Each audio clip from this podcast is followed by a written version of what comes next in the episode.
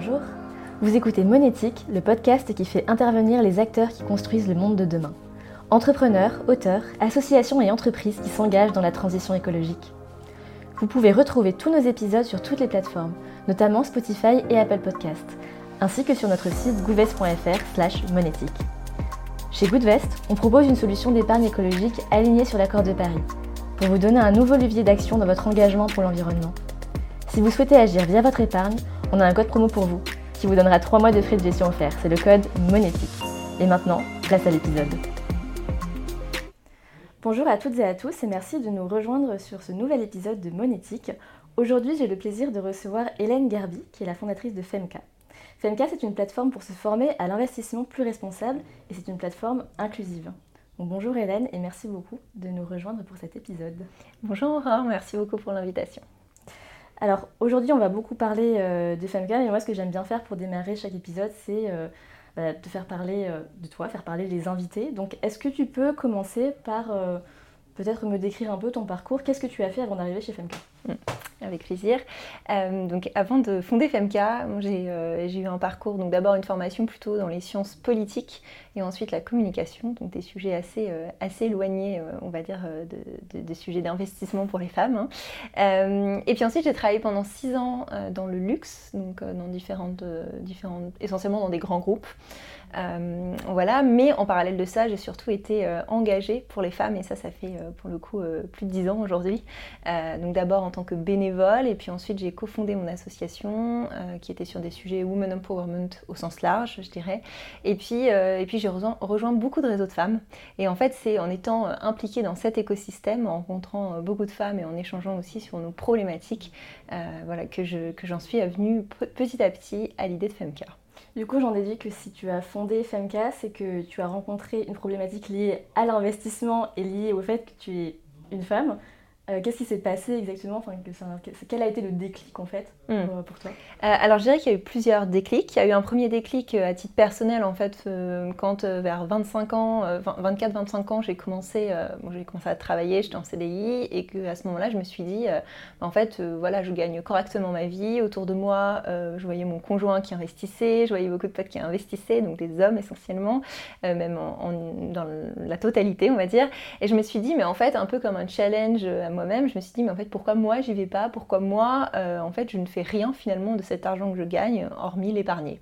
Euh, donc, euh, donc ça, ça a été un peu la première prise de conscience et c'est à ce moment-là que j'ai voulu creuser ce sujet et que j'ai commencé à investir.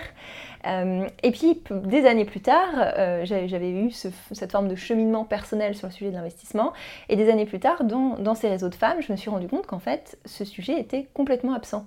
on parlait un petit peu d'inégalité salariale et donc de négociation salariale. Quelques formations, mais pour le reste, l'investissement était complètement, euh, alors d'une part tabou, mais aussi euh, complètement ignoré, alors qu'il me semblait euh, être un des piliers quand on parle de sujets de, à la fois de développement personnel, mais aussi de, de women empowerment. Donc, donc voilà, ces, conversations que j'ai eues à ce moment-là m'ont fait prendre conscience qu'il y avait un manque et qu'il fallait y remédier. Tu as soulevé une question que tu t'es posée à un moment donné, et peut-être que du coup aujourd'hui tu as la réponse. Quand tu t'es demandé pourquoi est-ce que moi je n'investis pas, la réponse, c'était quoi? Alors, euh, je pense que euh, oui, j'ai eu d'abord une réponse très personnelle, c'est-à-dire que d'abord j'ai fait le constat que tout simplement on ne m'en avait jamais parlé, en fait, que ce soit à l'école, pendant mes études, euh, même au sein de ma famille.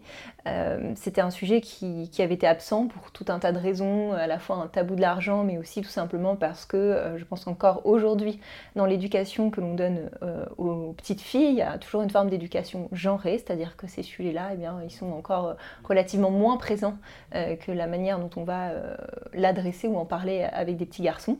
Euh, donc il y avait ça, il y avait aussi euh, un frein que j'avais identifié qui était très fort chez moi, c'était la peur du risque. et, ça, et ça aussi, c'est extrêmement lié à, l'éducation genrée, puisqu'on va davantage apprendre aux petits garçons à prendre des risques, à oser faire des choses, quitte à se planter. Mais en fait, on a essayé. Et, et, aujourd'hui, donc après avec du recul, hein, ça c'était un peu mon analyse très à mon échelle micro, hein, très personnelle. aujourd'hui, avec un, recul et donc une analyse aussi assez sociologique du sujet, hein, parce que c'est un sujet de société, euh, mon regard, il est assez... Enfin, finalement, ça, corrobore pas mal euh, cette première vision, c'est-à-dire qu'il y a plusieurs dimensions. Il y a le fait qu'aujourd'hui, les femmes gagnent moins d'argent. Donc ça, forcément, ça a un impact sur l'argent qu'on a comme argent disponible pour investir. Hein. Donc c'est assez pragmatique et mathématique en quelque sorte. Il y a ensuite toute cette dimension de frein plus culturel. Donc je l'évoquais, hein, la question du rapport au risque, la question de l'éducation, la question de à quel point je me sens légitime à aller sur ce type de territoire. Et puis il y a aussi une dimension qu'à ce moment-là, je n'avais pas perçue, mais une dimension, on va dire, d'espace de socialisation autour de l'argent. C'est-à-dire que pour se lancer, et, en tant que femme, on a beaucoup un rapport très euh, social, on aime faire aussi des choses à plusieurs. Euh, voilà. Et aujourd'hui, il y a peu d'espace de socialisation où on va pouvoir parler d'argent et on va pouvoir euh, évoquer ces sujets-là entre autres raisons. Après, c'est multifactoriel, on va dire, ce, sujet. Non, mais cette analyse est hyper, euh, hyper intéressante. Aujourd'hui, est-ce que tu as des, des, chiffres un peu pour illustrer ça sur, euh, qui pourraient montrer en gros cette différence qu'on peut avoir entre les hommes et les femmes dans le rapport à l'argent et à l'investissement? Moi, je peux commencer par te donner les chiffres qu'on a chez Goodvest. Euh, mais en gros, aujourd'hui, on a une clientèle qui est composée à 70% d'hommes et à 30% de femmes. Sachant mm. que, depuis la création, il y a 14 mois maintenant, il y a eu une nette progression. Donc, tu peux imaginer d'où est-ce qu'on partait. Mm. et à une échelle un peu plus macro, est-ce que toi, du coup, tu as des, euh, des, informations à ce sujet? Oui, alors en fait, c'est un, un, vrai sujet, les chiffres. Parce qu'une fois qu'on a identifié ça et qu'on a une, entre guillemets, des, des suppositions, c'est intéressant d'avoir derrière des chiffres pour l'éclairer. Sauf que pendant très longtemps, bah, finalement, ça a échappé au champ des recherches, hein, cette question-là, puisque le, ce qu'on appelle le gender investing gap, c'est-à-dire l'inégalité d'accès euh, à l'investissement, était un impensé en France. Euh, donc, il existait des chiffres aux États-Unis, il existait des chiffres au UK, mais on n'avait pas le pendant en France. Euh, depuis quelques années, donc ça fait deux ans, et donc, donc du coup, bah, je vois aussi que Goodvest a fait ses propres recherches. Les, chiffres plus ou moins se, se rejoignent. les derniers qu'on ait, c'est la BPI qui avait conduit une étude où là, on parlait de 23% à peu près des femmes qui investissent versus 37% des hommes. Donc ça donne un peu un ordre d'idée. Il y avait euh, euh, d'autres acteurs de l'écosystème qui ont fait des études également. On est peu, peu ou prou sur les mêmes chiffres à peu près. Et, euh, et dans les dernières études aussi qui sont ressorties, bien sûr le facteur, le facteur risque ressort. Donc à peu près une femme sur deux qui, qui dit avoir peur de, de, cette dimension risquée des investissements. Donc c'est quand même assez, assez massif et ça, ça confirme ça. En ce qui concerne la question de la connaissance, parce que parfois on se pose cette question-là, est-ce que les femmes finalement ont moins de connaissances financières que les hommes euh, Les dernières études datent quand même d'un petit moment, euh, elles sont plutôt à l'échelle européenne. Sembleraient confirmer que oui, on a un peu moins de connaissances financières, mais en fait c'est compliqué de démêler là-dedans le facteur confiance en soi et, toutes les autres dimensions, on va dire, un peu psychologiques et culturelles. Moi j'allais justement rebondir sur cette mm. question de légitimité et du coup de connaissance. Est-ce que toi, du coup, de ton expérience personnelle, il y a vraiment une différence, enfin un différentiel de connaissances euh, net entre euh, les hommes qui investissent et les femmes euh, qui mm. Pourraient potentiellement investir Alors net, je dirais pas net. je pense qu'il il y a un différentiel de confiance dans ses connaissances. Donc voilà, je pense que la, question, il y a une étude d'ailleurs qui a été menée aux États-Unis euh, il y a quelques années qui a permis d'identifier, en fait, euh, ils ont pris deux groupes témoins, enfin deux groupes, euh, et dans un premier groupe, ils ont posé des questions d'éducation financière classique avec réponse A, réponse B, et dans le deuxième groupe, réponse A, réponse B, réponse C, je ne sais pas. Et en fait, ce qu'on observe, c'est que les résultats à cette étude-là sont bien, enfin, sont vraiment significativement moins bons euh, quand il y a l'option je ne sais pas, parce qu'en fait les femmes vont, euh, par peur de se tromper, de donner la mauvaise réponse, préférer cocher la case je ne sais pas. Donc en fait, euh, c'est pour ça que je pense que c'est important de nuancer ce propos. Je pense qu'en France, on a un sujet d'éducation financière, mais je pense que je vous apprends rien chez Côte-Vest pour tout un tas de raisons, parce que les, enfin, c'est pas un sujet qui aujourd'hui est pris, qui commence à être pris, mais, mais pendant très longtemps, même en termes de politique publique, etc., c'était un sujet qui a été très peu priorisé. Euh, donc c'est un sujet plus, plus global hein, qui, concerne femmes et hommes. Euh, après voilà, la, dimension, euh, tout ce qui va être paramètre de confiance va beaucoup influer dans, dans, le fait de se lancer ou pas en fait. D'accord. Et au-delà de tout ça, est-ce que tu penses que finalement il y a une différence dans le rapport à l'argent? Dans le sens où euh, tu as déjà évoqué euh, ce tabou qu'il peut y avoir. Je pense qu'il y a aussi un facteur culturel euh, français. Je pense que l'argent est assez tabou. Complètement. tu es d'accord. mais est-ce que finalement, chez les femmes, il n'est pas encore plus renforcé par le fait que on va attendre d'une femme qu'elle fasse les choses finalement presque pour la gloire?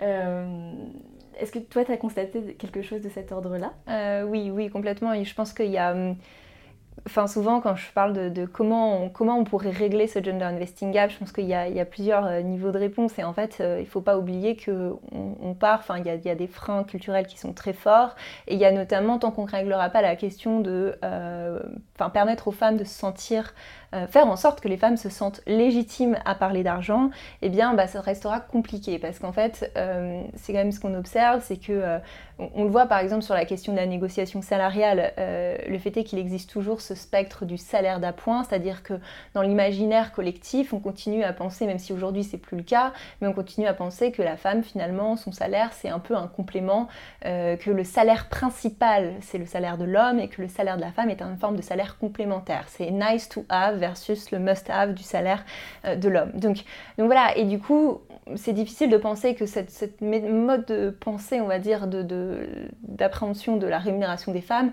euh, se retrouve pas dans l'investissement. Euh, donc donc il y, a clairement une notion, tant qu'on ne considérera pas aussi légitime finalement qu'une femme parle d'argent, qu'une femme s'intéresse à l'argent et, que, et que du coup les femmes se sentiront aussi à l'aise et n'auront pas la pression d'aller sur un territoire qui n'est pas, qui pas fait pour elles et qui est entre guillemets le mal, hein, parce que c'est encore ça hein, quand même. Euh, il y avait Lucille qui avait écrit une, tribune sur ce sujet euh, pour euh, Welcome to the Jungle où elle expliquait, enfin je me rappelle d'une phrase, c'était les, femmes qui s'intéressent à l'argent ne sont pas des mentes religieuses. Enfin cette idée vraiment de tout de suite on tombe dans la femme vénale quoi. Donc donc il y a quand même encore beaucoup de choses à déconstruire et ça c'est évident que ça influence beaucoup. C'est pour ça que je pense que c'est important de par exemple, si on n'investit pas en tant que femme, il ne faut pas non plus se culpabiliser. Je pense qu'il y a aussi une dimension, et, nous, c'est vraiment pas le discours qu'on a envie d'avoir, parce qu'en fait, euh, on fait partie d'une société. On est forcément influencé à la fois par une, éducation et par l'écosystème social dans lequel on évolue. Donc, euh, c'est extrêmement dur de s'affranchir de tout ça, de ces manières de penser, euh, quand, quand on a été imbibé en quelque sorte dedans depuis, depuis enfant. Et au-delà de toute la déconstruction culturelle qu'il y a à faire et de l'enjeu personnel, il y a aussi un enjeu qui est un peu plus grand, c'est-à-dire que tu as évoqué plusieurs fois les mm. salaires euh, des femmes. On sait aujourd'hui qu'ils restent inférieurs au salaire euh, moyen euh, des hommes. Mm. Finalement, les femmes sont celles qui investissent le moins. Je, récapitule grossièrement, mm. mais finalement, c'est celles qui ont le plus intérêt à investir. dans le sens où l'écart de salaire qu'il y a en début de carrière va, ne va ne faire qu'augmenter en fait jusqu'à la fin de la carrière. Complètement. On parle à ce titre de la triple peine financière des femmes. Euh, donc c'est assez dur hein, comme, comme, expression, mais, c'est en fait vrai. C'est-à-dire que les femmes investissent moins, gagnent moins et en plus elles vivent plus longtemps. Alors oui, on pourrait dire, ah, génial, c'est une bonne nouvelle de vivre plus longtemps, mais, le pendant, c'est que quand même, ça fait plus d'années de projets et de projets euh, de vie à financer. Et donc euh, c'est là où, en effet, c'est un peu tout le paradoxe dont, nous on parle souvent, tout ce paradoxe de dire, bah en fait, voilà, ça, ça, ça, vient renforcer, parce que en France, on, a tendance à beaucoup parler, et tant mieux, hein, des inégalités salariales, mais on oublie, et encore c'est en train de changer depuis deux ans euh, avec des ouvrages assez majeurs comme euh, Le genre du capital hein, de Céline Bessière et Sybille Golac, on commence enfin à penser la question des inégalités patrimoniales. Pourtant, ce sont les plus grandes inégalités. C'est ça qui crée euh, les, plus grands gaps, les plus grands écarts de richesse dans notre pays. Et du coup, à partir de ça, de tous ces constats, c'est quoi la différence entre former à l'investissement une femme par rapport à un homme Alors, euh, en fait, nous, c'est plutôt dans l'approche. Donc déjà, on quand, on, quand euh, on a pensé FMK avec mon associé, euh, on avait envie d'avoir une approche plutôt woman-centric. C'est-à-dire qu'au lieu de chercher à copier-coller euh, des choses qui sont faites, euh, qui ont été pensées par des hommes pour des hommes, plutôt pour une fois se dire bah, on va écouter les femmes, on va savoir, euh, enfin discuter avec elles, comprendre leurs envies, leurs besoins, en quoi sont-ils différents, sont-ils différents et en quoi sont-ils différents, et donc partir d'elles et de leurs besoins. Donc ça c'était la, la, première approche. Et la deuxième chose, on s'est rendu compte en fait qu'il y avait des sensibilités, en tout cas une manière d'aborder l'investissement qui pouvait être différente. Et notamment nous ce qu'on a observé c'est que l'angle par exemple du goal based investing, investir en fonction de ses projets de vie. Euh, la question d'aligner ses finances personnelles, ses investissements avec ses valeurs était vraiment des moteurs, des choses qui, euh, qui permettaient, enfin qui donnaient du sens à l'investissement et qui euh, avaient beaucoup plus d'écho chez beaucoup plus de femmes. Donc en fait, fondamentalement, on enseigne les mêmes choses. je veux dire, l'investissement, la manière d'investir est finalement est, la même. Enfin, je veux dire, on n'a pas, on pas des produits pour les femmes, hein, parce que là, on tombe pour le coup dans du marketing rose et c'est pas du tout l'objectif. L'objectif, non, là, l'idée de nous, c'est plutôt c'est plutôt vraiment simplement changer l'approche. Et en fait, on pense que c'est une approche qui est plus inclusive et pas seulement d'ailleurs pour les femmes. On a beaucoup d'hommes qui nous disent, mais en fait, votre manière d'en parler, elle est intéressante parce que au lieu de rentrer à tout prix, parce qu'en France, on, est, on est un peu obsédé par le fait de rentrer par le produit, par la performance, on va rentrer par les projets de vie, on va rentrer par des choses qui sont beaucoup plus concrètes, on va partir de soi, on va remettre l'individu au cœur de la démarche d'investissement et à ce titre, on parle de développement personnel financier. Et euh, donc c'est plutôt en ce sens-là qu'on que, diffère un peu de, de, la pratique habituelle. Et euh, tu parles donc euh, d'objectifs. Mm. Ça me fait penser à une autre question. Il y a une légende urbaine, je ne sais pas si c'est une légende urbaine en réalité, qui dit que les femmes sont plus attentives à leur impact sur l'environnement. On parle mm. même d'une charge mentale écologique. Est-ce qu'on la retrouve également en investissement? Est-ce que c'est des questions qui reviennent ou pas particulièrement? Mm. Alors, euh, donc c'est une légende urbaine qui a été confirmée. donc il y a une étude qui a été conduite par le BCG en 2020 sur la question de de l'argent des femmes, la richesse des femmes au sens large, quel serait l'impact et justement les pratiques d'investissement. Et ce qui ressortait, c'est que plus de 64% des femmes veulent investir, enfin déclarent, hein, parce que là c'était sur du déclaratif, vouloir investir en fonction de critères ESG. Donc visiblement c'est très présent. Euh, nous, on le voit chez nos apprenantes, hein, c'est quelque chose qui ressort beaucoup. Euh, le fait est qu'à chaque fois, on parle, alors nous, on n'est pas que axé investissement responsable, néanmoins, à chaque fois, on présente l'ouverture à dire bah, voilà ce qui existe en matière d'investissement responsable, voilà, les choses quand même importantes à regarder. Euh, donc c'est très présent. Après, la nuance que j'apporterai, moi, c'est un questionnement un peu plus, on va dire, un peu plus personnel, où je me demande aujourd'hui dans quelle mesure, enfin, quelle est la part de, entre guillemets, de souhait profond de dire je veux investir responsable et quelle est la part de manière de se déculpabiliser parce qu'on est dans cette société où quand on parle d'investissement, quand on parle d'argent en tant que femme, on est mal vu. Alors est-ce que le fait est de nuancer le propos et de dire j'investis, mais attention, c'est de l'investissement responsable. Est-ce que c'est pas une manière finalement de euh, d'être plus à l'aise avec sa conscience dans une société qui continue à ne pas tolérer ça? C'est un point d'interrogation là-dessus. Toutes les études restent à faire.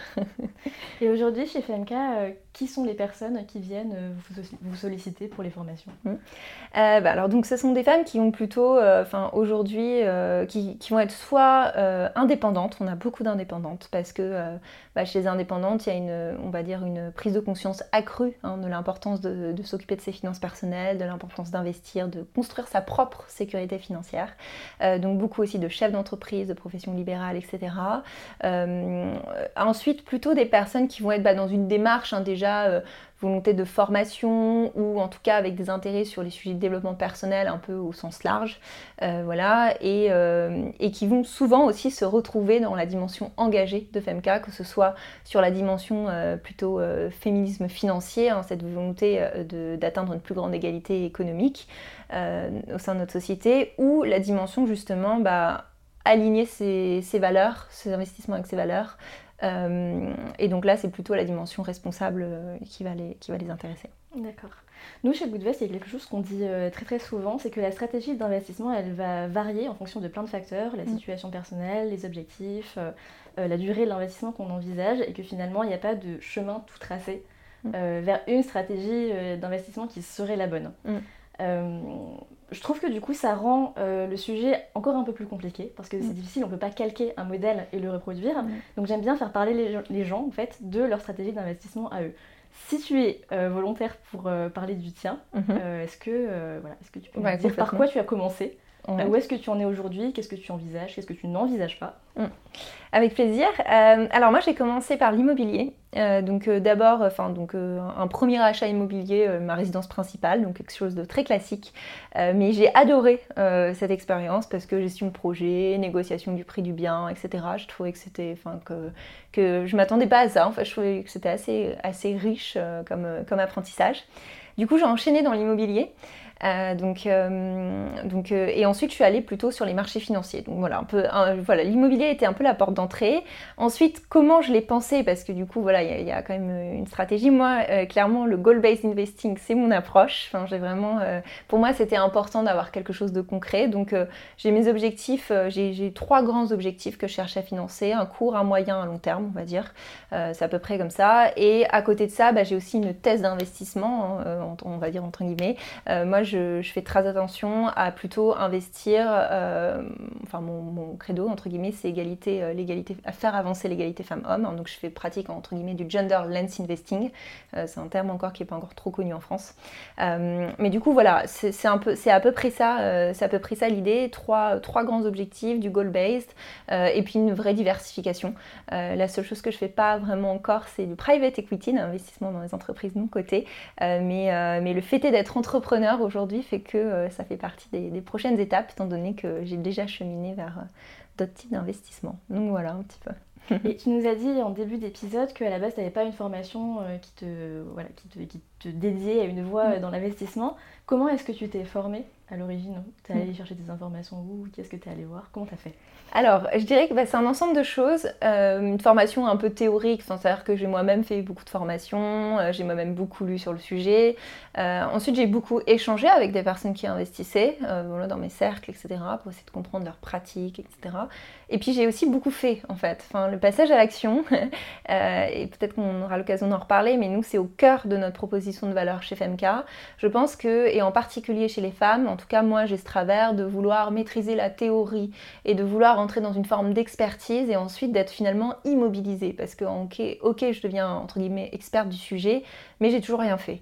Donc euh, on va dire que sur l'investissement je me suis dit ben non je vais agir différemment, euh, je vais faire et je vais apprendre. Euh, voilà. Par exemple sur mon premier bien immobilier, bon bah typiquement moi mes travaux ça a été une catastrophe mais j'ai aussi énormément appris et là récemment bah, sur mes derniers biens immobiliers les travaux se passent beaucoup mieux. Donc euh, voilà, il y, a aussi, euh, j'ai fait beaucoup euh, cette stratégie des petits pas, que ce soit l'investissement sur le marché financier aussi, stratégie de petits pas jusqu'à trouver ce qui fonctionne bien pour moi, ce avec quoi je me sens à l'aise et alignée aussi.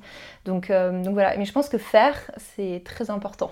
donc il y a le passage à l'action, d'ailleurs c'est hyper intéressant ce que tu dis parce que on dit aujourd'hui que les femmes ont besoin d'un bagage de connaissances plus important avant de passer à l'action que les hommes qui vont avoir besoin d'avoir écouté trois podcast, je schématise. Euh, et, et, des articles de blog pour se sentir expert d'un sujet euh, et se lancer.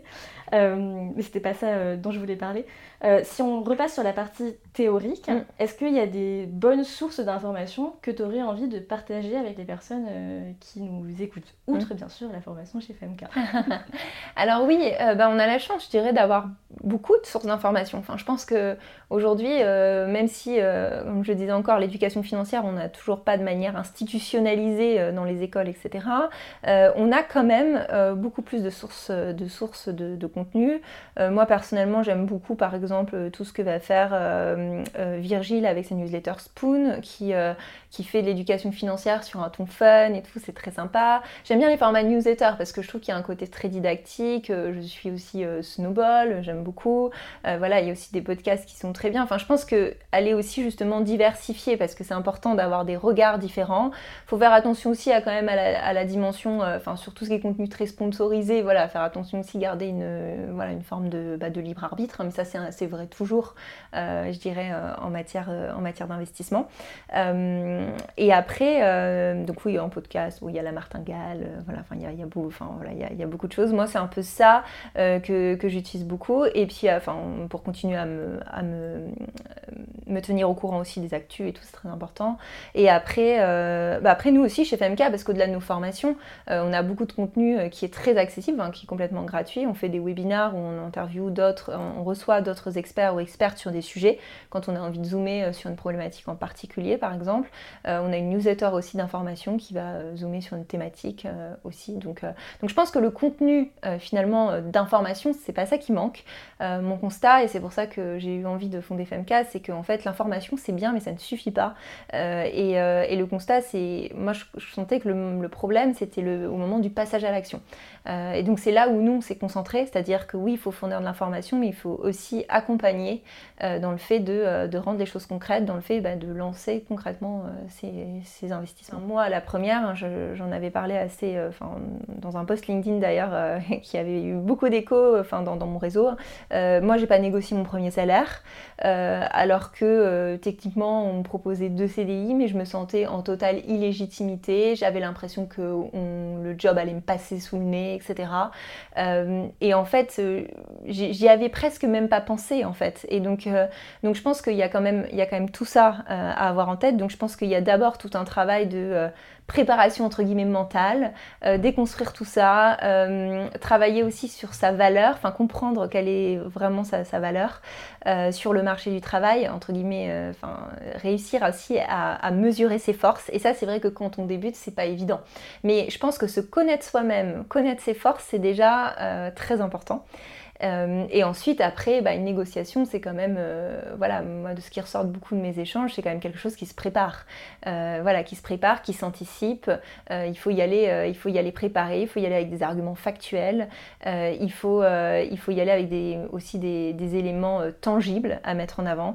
Et, et, en fait, que ce soit, enfin, par exemple, sur des processus de renégociation, bah, c'est vraiment toute l'année que qu'on va préparer ça parce que s'il y a bien une chose euh, finalement en entreprise qu'il faut garder en tête, c'est que, euh, c'est que euh, finalement c'est, à nous d'aller demander. Si on ne demande pas, on n'a pas.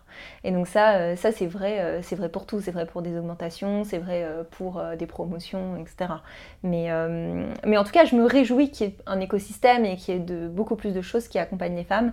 Après, je pense qu'il y a aussi un gros travail à faire du côté des employeurs, notamment tout ce qui est sensibilisation au biais de genre, voilà, parce qu'il y a ce fameux, enfin, ce fameux euh, effet de double contrainte. Hein, quand une femme négocie, en tous les cas, euh, si elle négocie, on va mal l'apercevoir, enfin l'apercevoir de manière assez négative, et si elle ne négocie pas, bah, de toute façon, elle gagnera, enfin, elle, y perd financièrement. Donc, euh, donc voilà, donc je pense que c'est vraiment, encore une fois, c'est assez systémique. Euh, et, donc c'est d'un côté les femmes, mais c'est aussi vrai pour l'investissement, c'est systémique, c'est-à-dire que nous on a décidé de travailler sur la verticale, enfin de parler directement aux femmes, de former les femmes, mais en fait il faut qu'en parallèle le monde financier évolue. Il faut qu'en parallèle, moi j'entends tellement d'histoires de, conseillers, enfin de, femmes qui ont vu des conseillers bancaires euh, qui, euh, qui leur disent mais ça paraît incroyable en 2022, mais qui vont leur dire ah mais non mais si votre mari n'est pas là, je suis pas sûre que ça vaille le coup qu'on maintienne le rendez-vous. Donc en fait il faut vraiment que le système dans son entièreté évolue, je pense. Et c'est vrai aussi pour la, la négo salariale. Il y a beaucoup de ponts. complètement, complètement.